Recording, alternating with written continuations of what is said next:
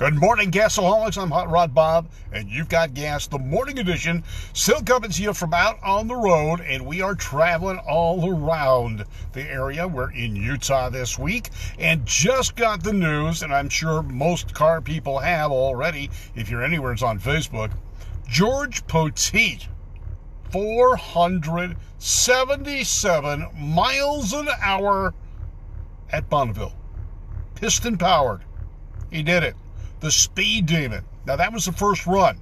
They're going to have to make a backup run. He set a record yesterday at over 440 miles an hour. Somewhere they found 37 more horsepower or miles per hour. And George Poteet goes on. Good morning, everybody. I'm Hot Rod Bob. You've got gas, the morning edition. So, George Poteet, always known for running exceptionally well and setting records, came back from a disastrous end of last week, put the motor back together. Kenny Duttweiler and the crew, and I understand that uh, Doug Herbert and a couple of other top fuel guys are hanging around that pit today. Yeah, Larry, Doug Herbert. Maybe that was the influence. They they had some insights. Right. well, Doug and them are out there, and Poteet set a record yesterday, just the other day, going over 440 miles an hour this morning. Stepped it up. It was 82 degrees in the salt. He ran 477 miles an hour at the four mile an four mile mark. An amazing run for a piston powered vehicle, the fastest run of a piston powered vehicle. Now we know Craig Breedlove is going over 600 miles an hour, so there's a long way to go on that, but that was a jet powered machine. Today, Poteet does it on eight cylinders. I think he just runs a single engine. But we'll find out more about that. The Speed Demon, an amazing car. He's also got the Blowfish, a Barracuda with a four cylinder that holds many records as well. So the salt is hot. A lot of records being run, a lot of runs being made. It was down on the total number of cars and participants, but they made up for it in excellent runs throughout the week. And they're going to be before the conclusion of the racing. Now, they had some wind come through the other day, and I saw some posts from friends that lost their canopies and other things in the windstorm. They changed the course, and it's moving. Cars are going great. All right, that's part of what we're going to talk about today. Now, I'm on the road. I'm not as organized as normal, if there is such a thing as normal or organized for me. But one of the other things that came up today, and it's also racing related, is the hobby of slot car racing. Now, I know that's a far cry from Bonneville and 477 miles an hour, but as many of you know, slot car racing is a passion of mine, and I have a number of slot cars. Good morning, Richard. How are you doing this morning? And Monique, good morning. Roger Lee, how you doing? Well, slot cars are fun, and I've been doing or racing slot cars on commercial tracks since I was about 13 years old. I had my own home track, a little uh, Eldon set, when I was 11, and that spawned a slot car tracks over the years. Right now, still in the box, I've probably got five slot car sets and enough track to build a huge, say 10 by 30 foot track. I'm going to put that together someday. It's one of those things. But slide car racing isn't what it used to be. Now, a lot of people have home sets. A lot of people are building wooden tracks for their homes, whereas that used to be just commercial. But the desire for slot cars has fallen over the years. Now, unfortunately, the youth are not finding slot cars. Dave Kennedy, an expert in slot cars, posted this morning a video and he talked about the demise of slot cars and sort of blames it a little bit on the manufacturers themselves not making the basic entry level kits or slot car sets interesting. And I kind of agree with him to an extent. The cars are great. Love the new cars. There's so much detail in them. We run 132nd scale in the classes that we have at the Far Out Slot Car Racing Club. But what happened to the desire, the demand? Most of the people I see racing slot cars today are kind of like me. way over the hill. They're older guys. We have some younger guys coming up in the ranks at our slot car tracks, at our races. Unfortunately, because of the current situation, we haven't had any races this year. So we communicate on Home Racing World. It's a website, a message board. Also on Facebook on the Home Racing World page, where you can find out a lot of information about slot cars, but we're not getting the kids involved. It seems uh, the video games are more exciting to them. And I understand with all the graphics and such, they do tend to look exciting, and they're a lot easier to play than it is to drive a slot car. Now, why is that? Well, it takes dexterity. Now, so does playing a video game, but a video game takes dexterity with one or two fingers. Oh, slot car racing takes dexterity with just one finger, usually on the throttle. But it also takes, well, it takes the same things as video games. It takes eyesight, it takes hand eye coordination, and it's physical. You actually have something in your hands and on the track that you're controlling. It's not a video game, it's not on a screen. You actually have to be physical, not with your thumbs. You got to stand there in many cases, or you can sit on a chair.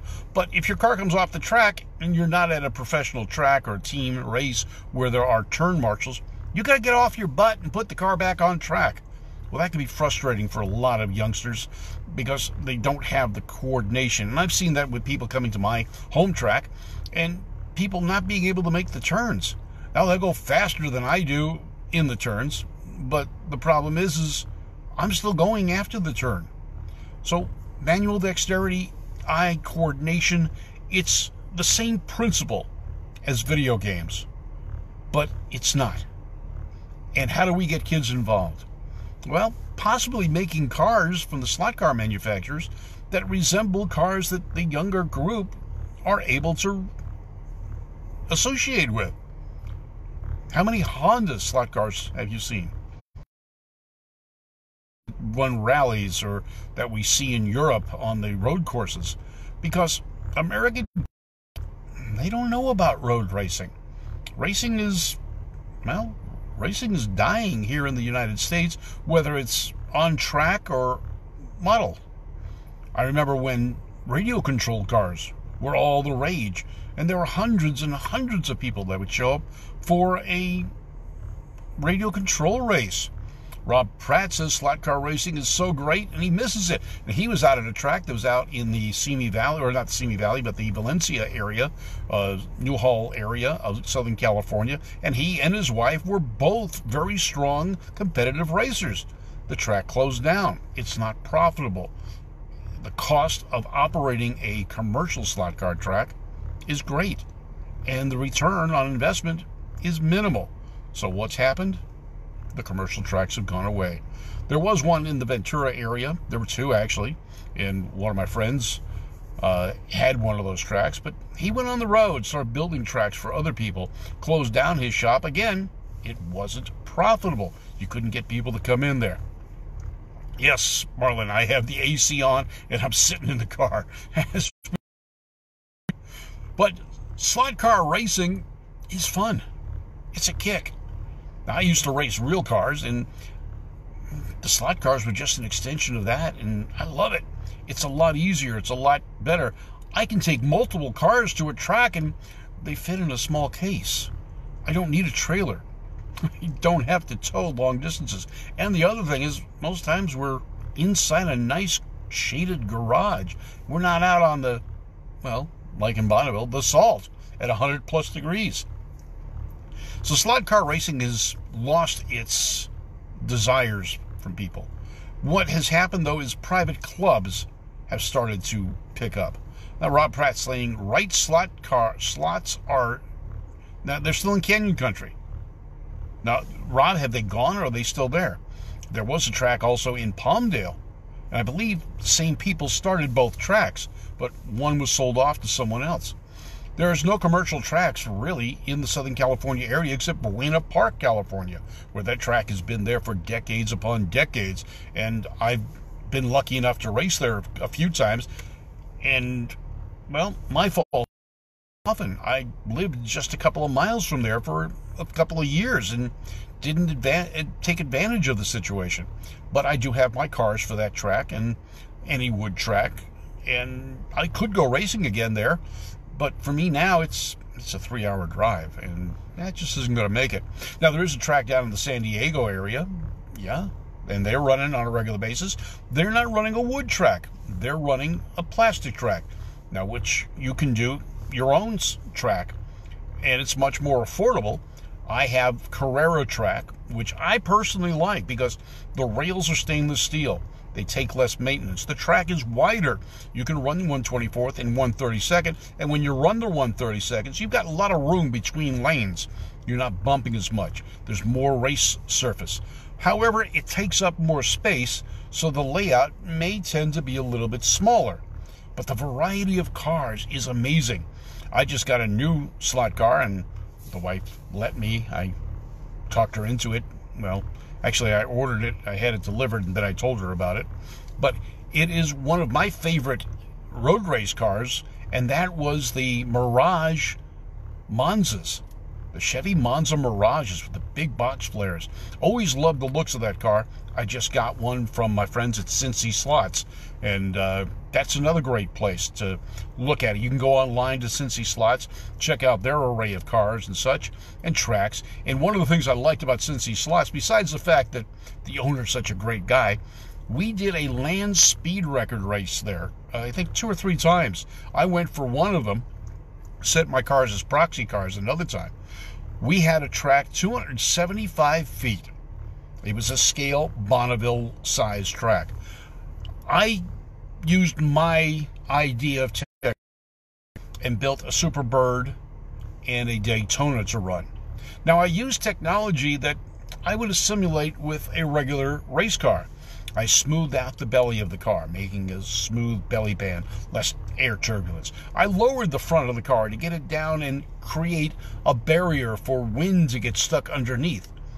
And I put a front spoiler to help cut the air and move the air around. I lowered the back end around as well, and I put in some air release holes in the back of the car to let the trapped air out. I added some weight too, making the car relatively heavy to keep it down on the track. It still wasn't enough. Now, my car did go 44 actual miles per hmm. hour and then went airborne. Now, I also did something else. In many cars, they tend to spin the tires and move around on the track. I fixed the front flag or guide so that the car wouldn't do that that ended up not being a good design because what it did do was it allow it didn't allow the car to move and maintain itself on the track and that was one of the reasons it kept coming out of the slot. Now i gotta say the guys tried to help. They added some magnets to keep it down. It didn't quite work. Hi sid niece what's up in sunshine in north carolina? Hot rods are burning rubber. Well that's cool. I guess they're uh, they're hybrids then burning gas, oil, and rubber. So slot cars can be fun. You can get a multitude of different body styles. I have a collection of vintage NASCAR from Carrera. I like the Carrera, and I like the Revell monogram stockers too. These cars are very detailed and reminiscent of the cars that ran in the 60s and early 70s, which is kind of my enthusiast era of the time. The cars that I got to see up close and personal firsthand at Riverside Raceway which was my kind of home track at the time, and the place that I'd go for big racing, including sports car races with SCCA, and it was where I took my driver's school with Bob Bondurant's classes. So Riverside Raceway had a an aura about it, and my friend Mike Smalley, and I've, I've done a show specifically on his track, has replicated the Riverside Raceway in Carrera track, and it is an amazing scale track and fun to drive on as well with slot cars. And we hold our club races at his facility as well, which makes it even better and more fun. We've got other tracks. We've got about nine or 10 tracks in our club. And we get about 20 to 25 people showing up. Good morning, Jeff. How you doing today? Hope everything in the UK is doing fine. Hope you get back here to the States soon and this all clears up for you. But slot car racing is fun. It is, guys. If you haven't tried it, find a club or find a track in your area. Scott Kehoe, track racer extraordinaire, watching us right now. And you can do this. You can get into slot car racing. It's a great way to get kids involved as well. Now, one of my friends, his son runs a junior dragster, but he also races slot car drags. And at the Buena Park Drag uh, Raceway, they have a drag strip as well as road courses.